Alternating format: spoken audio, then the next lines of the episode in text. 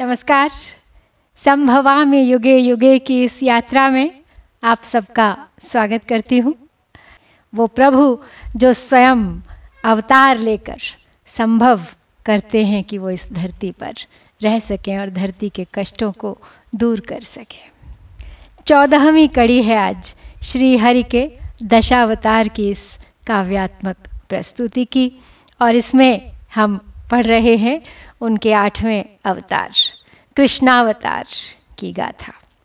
और कृष्णावतार का आज हम पढ़ेंगे पांचवा भाग। पिछली बार हमने अंत किया था द्रौपदी के चीर हरण पर। सबसे घृणित कृत्य उस काल का, और न केवल द्वापर का, अपितु मानव जीवन के इतिहास को उठाकर देखा जाए तो शायद इससे बुरा कभी किसी नारी के साथ नहीं हुआ। दुशासन उसका चीर हरण कर रहा था। दुर्योधन कुदृष्टि से उसे देख रहा था। सभी सभासद, घर के बड़े बूढ़े, स्वयं भीष्म, पितामह, विदुर, धृतराष्ट्र चुपचाप देख रहे थे। अगर किसी ने आवाज़ उठाई तो वो केवल एक भीम थे। शायद इसीलिए माना जाता है कि द्रौपदी को सबसे अधिक प्रेम भीम से ही था। जुआ खेला जा रहा था, जो केवल खेल या स्पर्धा नहीं था, जो एक षड्यंत्र था पांडवों से उनका सर्वस्व छीन लेने का, द्रौपदी से उनके उस मज़ाक का प्रतिशोध लेने का, जो उन्होंने इंद्रप्रस्थ में दुर्योधन के साथ किया था। अब स्थिति यह है कि सर्वस्व त्याग कर, श्रीहीन होकर, तपसी बाना बनाकर। कुंती द्रौपदी के साथ, पांडव पाँचों काम्यक वन की ओर चल दिए हैं। तेरह वर्ष का वनवास है, जिसमें एक वर्ष उन्हें अज्ञातवास में रहना होगा। तो चलिए, प्रारंभ करते हैं उससे आगे की कथा। कौरव कुल का अन्याय देख, तब पांडव सखा विपिन आए। सहना होगा यह नियतिमान, जब तक न शक्ति संचय पाए। अपने मित्र पांडवों पर कौरव कुल का यह न्याय जब देखा कृष्ण ने तो वो तुरंत उनके पास विपिन में, वन में मिलने के लिए आए। पांडवों की शक्ति बनकर आए। उन्हें ये संदेश देने के लिए कि विधि के इस विधान को बदलना होगा। लेकिन तब तक शांत रहना होगा, जब तक उतनी शक्ति संचय न हो जाए कि कौरवों को युद्ध में परास्त किया जा सके। बल शक्ति शौर्य की वृद्धि करो। यह समय शक्ति अर्जन का है। शुभ करो। अलौकिक वर पाओ। भवितव्य काल सृजन का है।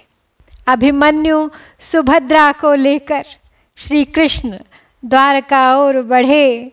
पांडव प्रसन्न मन से तत्पर बल शौर्य साधना और अड़े। अर्जुन ने घोर साधना कर पशुपति शिव से वर प्राप्त किया। सहस्राश्व रथ भेज इंद्र ने सुत को अपने साथ लिया। इंद्र ने भी जब यह सब देखा तो अपने पुत्र के लिए सहस्त्राश्व रथ, यानी एक हज़ार घोड़ों वाला रथ भेजा और उन्हें अपने पास बुला लिया। बाकी पांडव, माँ कुंती संग सब तीर्थ भ्रमण पूजन करके गंधमादन पर्वत जा पहुँचे, नैमिष में स्नान ध्यान करके। द्रौपदी अक्ष एक स्वर्ण कमल, एक पवन वेग से आया था।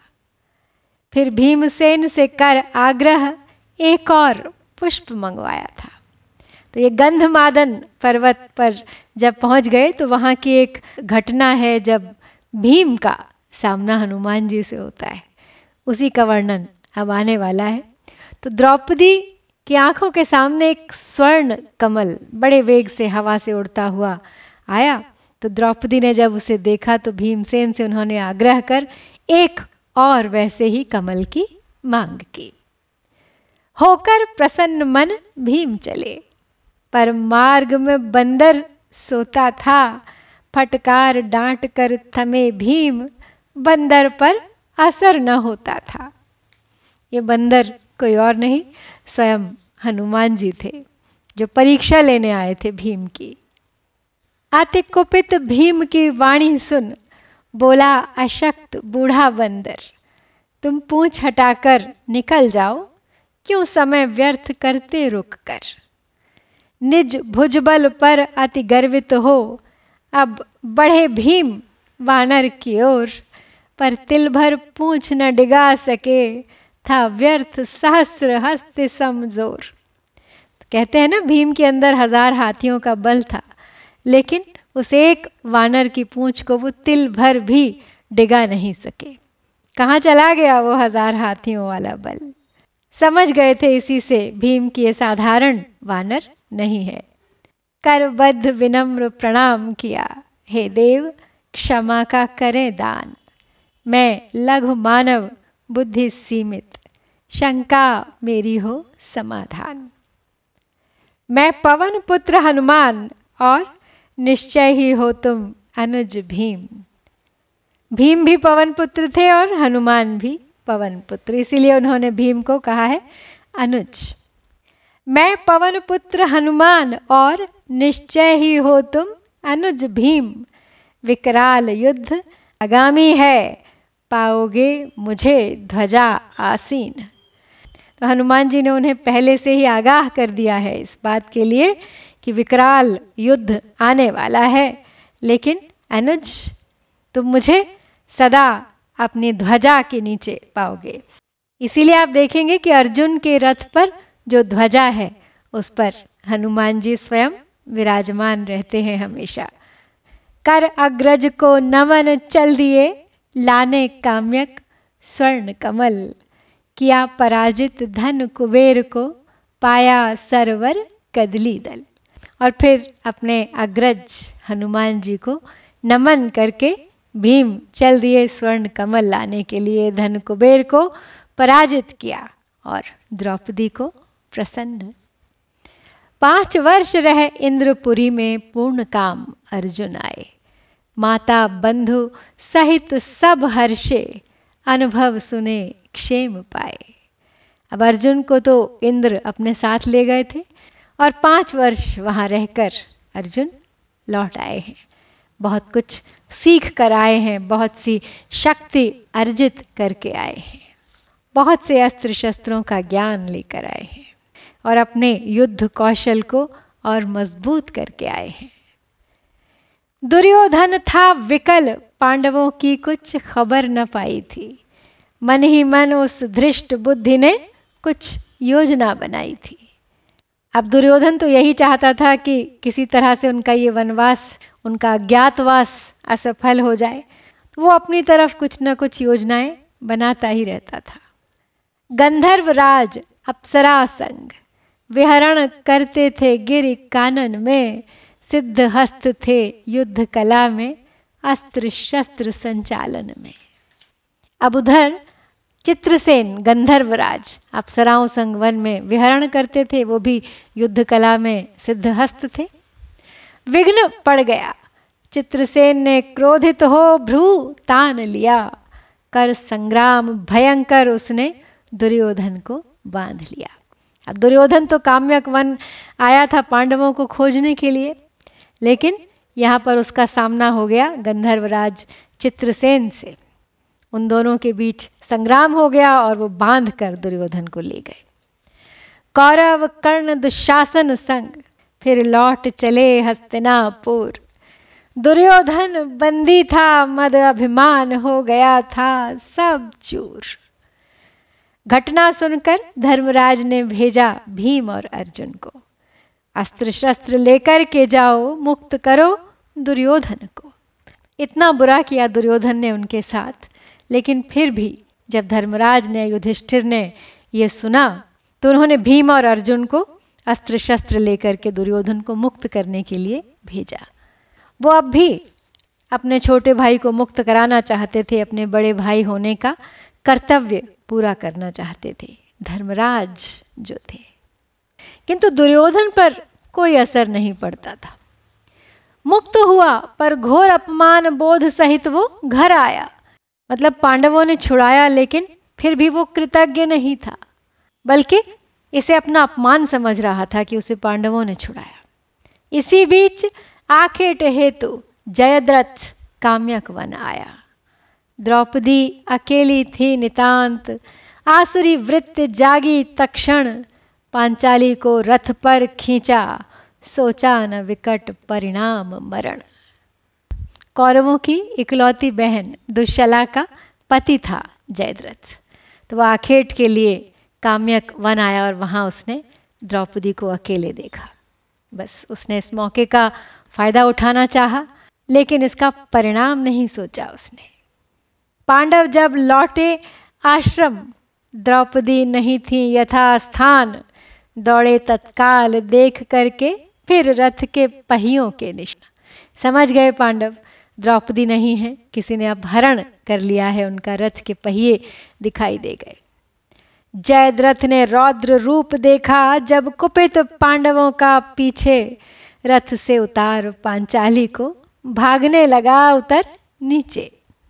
तो पांडवों ने उसका पीछा करते करते पकड़ ही लिया था उसे। और जब जयद्रथ ने उनका वो रौद्र रूप देखा तो डर गया। रथ से पांचाली को उतारा और स्वयं भी उतर के भागने लगा उनसे बचने के लिए। पर बच न सका वह खल कामी। अर्जुन के प्रबल पराक्रम से धरकेश भीम ने जकड़ लिया, रथ के उतार फेंका नीचे। फिर गिरा मुकुट पद से रौंदा, रो रो कर क्षमा माँगता था। भीम ने उसके मुकुट को पैरों से रौंद डाला, उसको बालों से पकड़कर जकड़ लिया और रथ से उतार के नीचे फेंक दिया। रो रो कर क्षमा मांग रहा था जयद्रथ। करबद्ध प्रार्थना करता था, कौरव कुल का जामाता था। जमाई था कौरव कुल का। सैंधव प्रदेश का राजा था। भगिनीपति था दुर्योधन का। कर क्षमा धर्मराज पाए सौभाग्य दुश्चला रक्षण का। अब यहाँ एक बार फिर धर्मराज के भीतर क्षमा जाग उठी, क्योंकि वो बहन का पति था, कुरुवंश का जामाता था। तो केवल दुश्चला के सौभाग्य की रक्षा के लिए युधिष्ठिर ने क्षमा कर दिया जयद्रथ को। फिर कथा आगे चली कुछ ऐसे।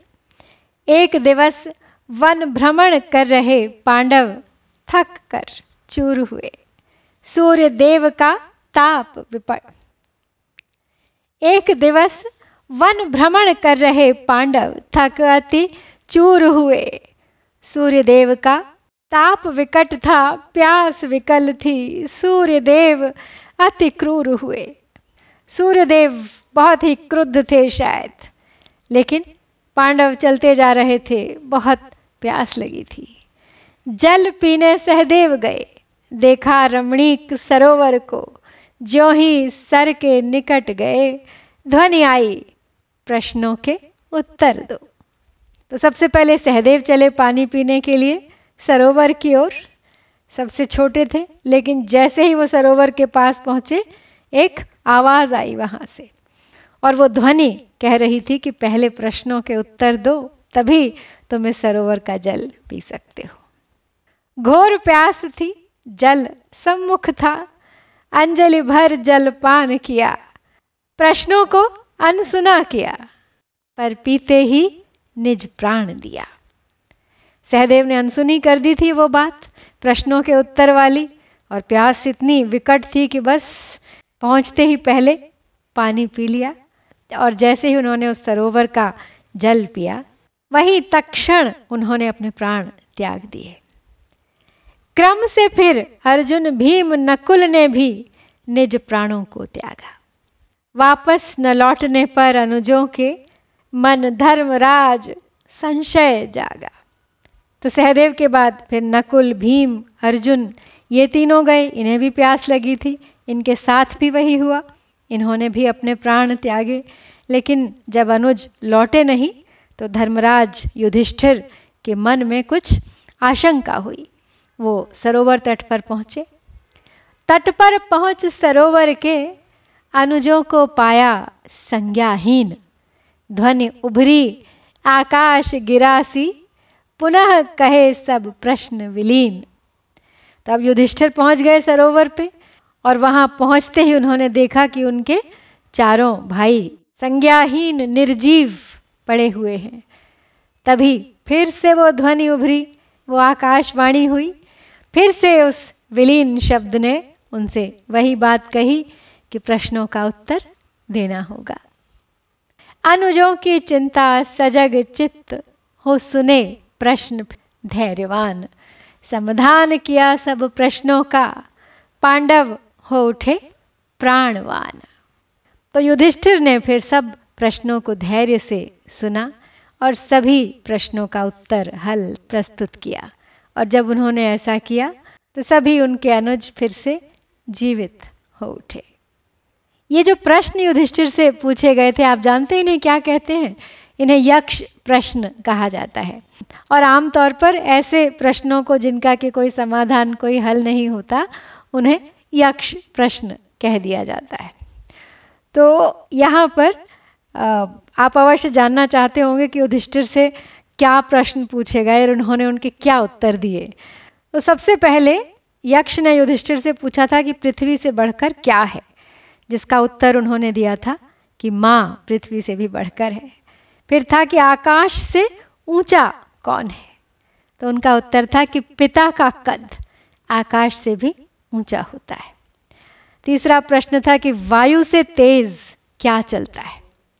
और उत्तर था युधिष्ठिर का वायु से तेज चलता है हमारा मन। फिर एक प्रश्न था कि तिनकों से भी अधिक संख्या किस चीज़ की है? तो वो मनुष्य के जीवन में आने वाली चिंताओं की संख्या। फिर एक प्रश्न पूछा था उन्होंने कि खुली आँख कौन सोता है? तो खुली आँख मछलियाँ सोती हैं। तो इस प्रकार यक्ष ने सौ प्रश्न पूछे थे युधिष्ठिर से और युधिष्ठिर ने उन सभी सौ प्रश्नों का उत्तर सही दिया था। और अपने भाइयों को पुनर्जीवित किया था। एक और अंतिम प्रश्न जो यक्ष ने युधिष्ठिर से पूछा था, वो था कि सबसे बड़ा आश्चर्य क्या हो सकता है इस संसार में? तो युधिष्ठिर का इस पे उत्तर था कि कि हर रोज़ लोग यम के घर में जाते हैं, अर्थात हर रोज़ लोग मरते हैं। लेकिन फिर भी जो लोग पीछे रह जाते हैं, वो अनंत काल तक यहाँ रहने की प्रार्थना करते हैं। जानते हैं कि सत्य क्या है। जानते हैं कि मृत्यु पल पल हो रही है, लेकिन फिर भी अमरत्व की अनंत काल तक जीवन की प्रार्थना करते हैं। इससे बड़ा आश्चर्य क्या हो सकता है भला? तो आगे चलते हैं। द्वादश वर्ष वनवास अवधि। द्वादश वर्ष वनवास अवधि पांडवों की अब बीत चली। तेरहवा वर्ष सम्मुख था। अज्ञातवास की बात चली। तो इस तरह बारह वर्ष पांडवों ने वन में बिता दिए और अब अज्ञातवास का समय आ पहुँचा था। तो अब वेश बदलकर पांडवों ने मत्स्यराज प्रस्थान किया। राजा विराट थे नृपति वहाँ दरबार पहुँच सम्मान दिया। तो अज्ञातवास प्रारंभ हो गया है। पांडवों को छुप कर रहना है। इसलिए उन्होंने वेश बदला और मत्स्यराज के यहाँ चल दिए। राजा विराट वहाँ के राजा थे। सबके छद्म नाम बोले, सबके छद्म नाम बोले, मैं कंक बड़ा चौसर प्रवीण। युधिष्ठिर, कंक नाम उन्होंने रखा, चौसर प्रवीण। यह वल्लभ पाक शास्त्री है, भीम का नाम वल्लभ हुआ। वृहन नला नृत्य संगीत सुवीण। और अर्जुन बन गए वृहन्नला। वृहन्नला नृत्य, संगीत, निपुण स्त्री के रूप में अर्जुन को रहना पड़ा अज्ञातवास में। राजा विराट ने हो प्रसन्न, सबको मनचाहा कार्य दिया। पांडव जा निज निज कार्यों में रत हुए अज्ञातवास किया। नकुल सहदेव के हाथों से पशुओं की सेवा होती थी। द्रौपदी, सैरंध्री, दासी बन रानी के केश संजोती थी। विराट रानी सुदेशना का भाई कीचक सेनापति था। भारी बल का वह स्वामी था। खल कामी लंपट प्रकृति था। तो कष्टों ने, समस्याओं ने यहाँ भी उनका साथ नहीं छोड़ा। बड़े अच्छे तरीके से वो अपना अज्ञातवास बिता रहे थे अलग अलग कर्म करते हुए। लेकिन राजा विराट की पत्नी रानी सुदेशना का भाई कीचक, जो सेनापति था, बहुत बलशाली था, लेकिन बहुत ही दुष्ट था, कामी प्रवृत्ति का था। बस कुदृष्टि उसकी द्रौपदी पर पड़ गई। डाली कुदृष्टि द्रौपदी पर छल से समीप आ बुलवाया। पर भीम आ गए चुपके से, कीचक को यमपुर पहुँचाया। अब द्रौपदी की जगह साड़ी पहन के भीम बैठ गए और कीचक को वहीं मृत्युलोक पहुँचा दिया। कीचक अवसान सुना जब तो प्रतिवेशी नृप थे हर्षमग्न। जो भी उनके विरोधी राजा थे, बहुत ही खुश हो गए और मत्स्यराज पर धावा बोलने का एक अच्छा अवसर उन्हें प्राप्त हो गया। तो मत्स्यराज समृद्धि हरण हित सन्नद्ध सुशर्मा दुर्योधन। तो दुर्योधन, सुशर्मा सब मिलके तैयार हो गए मत्स्यराज पर आक्रमण के लिए। कौरव सेना ने चहुदिशी से मत्स्यराज को घेर लिया। भीषण संग्राम हुआ ऐसा, अरे को विराट ने ढेर किया। भीषण युद्ध हुआ दोनों सेनाओं के बीच और विराट ने शत्रुओं को ढेर कर दिया। रथ से विराट को खींचा जब।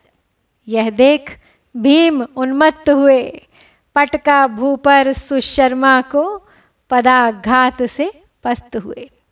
अब सुशर्मा ने जब विराट को रथ से खींचा तो भीम ये देखकर तुरंत उन्मत्त हो गए, क्रोधित हो गए। वो तो विराट की सेवा में थे। तुरंत सुशर्मा को भूमि पर पटक दिया और पैरों से आघात करके उसे रौंदने लगे। सैनिक त्रिगर्त भागे सरपट। दुर्योधन ने गोधन चुरा लिया। गोपों से यह सूचना मिली, उत्तर कुमार मन हिला दिया। अब यहाँ पे सैनिक तो भाग चले और दुर्योधन ने विराट की गऊओं को चुरा लिया। चोरों की तरह कौरवों को मारूँगा, मेरा निश्चय है, पर योग्य सारथी नहीं कोई, इससे ही मन में संशय है। तो उनका पुत्र उत्तर ये देखकर बहुत क्रोधित हो गया। चोरों जैसी हरकत करने वाले उन कौरवों को मारने का निश्चय वो मन ही मन कर रहा था, लेकिन उसके पास कोई योग्य सारथी नहीं था। केवल इसी का उसके मन में थोड़ा संशय था, इसीलिए वो अपने कदम आगे नहीं बढ़ा रहा था। सुन उत्तर का उद्गार, द्रौपदी बोली, यह विषय नहीं है चिंता का।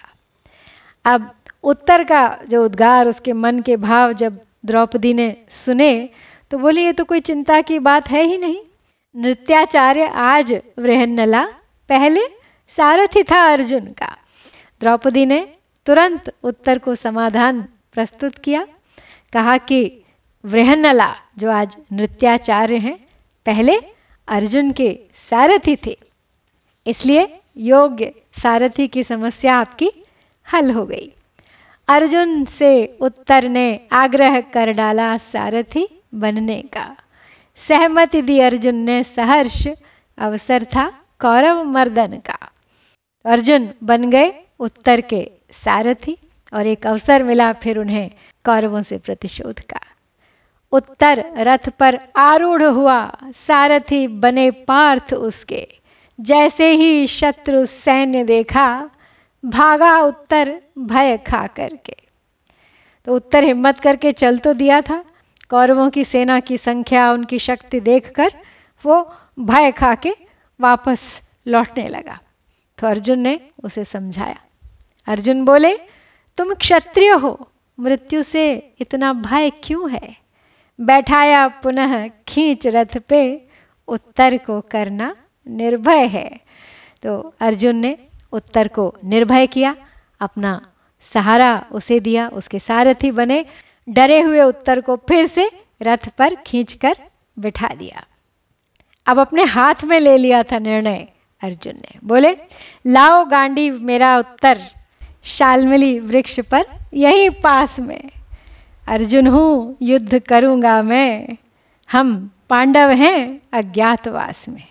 तो अपना सत्य जो था, वो भी उस पर उन्होंने ज़ाहिर कर दिया। तो स्वयं अर्जुन के हाथ में गांडीव था और उत्तर उनके सारथी के स्थान पर। उत्तर ने ले आसन सारथी का अर्जुन के कर गांडीव धरा, कौरव सेना को चीर घुसे, कृप कर्ण द्रोण को दिया हरा। तो अर्जुन का धनुष गांडीव कहलाता है। वो अपना गांडीव संभाल के रथ पर सवार थे, कौरव सेना को चीरते हुए घुस गए। कृपाचार्य, कर्ण, द्रोणाचार्य सबको उन्होंने हरा दिया। वापस लाए सब गोधन को। पांडव पाए सम्मान अपार। अर्जुन की कीर्ति गूंजी घर घर विराट सभा में हर्षोच्चार। तो सब गोधन जो भी कौरवों ने चुराया था, उसे अर्जुन वापस लेकर आए उनसे। और मत्स्य देश में घर घर अर्जुन की कीर्ति गूंज उठी। सार्वजनिक रूप से मिली कीर्ति, पांडव भी अति उपकृत थे। परिणय उत्तरा अभिमन्यु का करने को सभी तत्परित थे। तो अब पांडव तो सबके सामने आ गए थे, अज्ञातवास की अवधि पूरी हो चुकी थी। पांडव भी कृतज्ञ थे विराट के प्रति, और विराट भी प्रसन्न थे कि उनकी वजह से विजय श्री उनके हाथ लगी थी। तो बस संबंधी बन गए वो आपस में उत्तरा और अभिमन्यु का विवाह कर दिया गया। उत्तरा रानी सुदेशना और विराट की पुत्री थी और अभिमन्यु अर्जुन और सुभद्रा के पुत्र। अज्ञातवास की अवधि गई, पांडव के शुभ चिंतक आए। तो अज्ञातवास समाप्त हो गया और पांडवों के जो भी शुभ चिंतक थे, संबंधी थे उनका कुशल क्षेम पूछने आए श्री कृष्ण सात्विकी कुंती भोज, दृष्ट द्युम्न शिखंडी न रुक पाए। अब समय था कि पांडवों को उनका राज्य वापस दे दिया जाता, लेकिन नियति को यह स्वीकार नहीं था। एक बार फिर पांडवों को वंचित रखा गया उनके अधिकार से। पांडवों ने लौटकर उनसे अधिक कुछ नहीं मांगा था, केवल पाँच गाँव मांगे थे, जिन्हें देने से दुर्योधन ने साफ़ इनकार कर दिया था। तो महाभारत होना तो तय था। आज इसी बिंदु पर हम यहाँ विश्राम लेते हैं। अज्ञातवास समाप्त हो गया है और अब बढ़ रही है कहानी महाभारत के युद्ध की ओर। लेकिन इससे आगे की युद्ध की गाथा हम सुनेंगे अगली कड़ी में। जानेंगे वो सब घटनाक्रम जो धीरे धीरे एक विनाशकारी युद्ध में बदल गए। प्रतीक्षा कीजिएगा, बने रहिए इस यात्रा में मेरे साथ अंत तक। शीघ्र लौटूँगी। जय श्री कृष्ण, जय श्री हरे, जय भारत।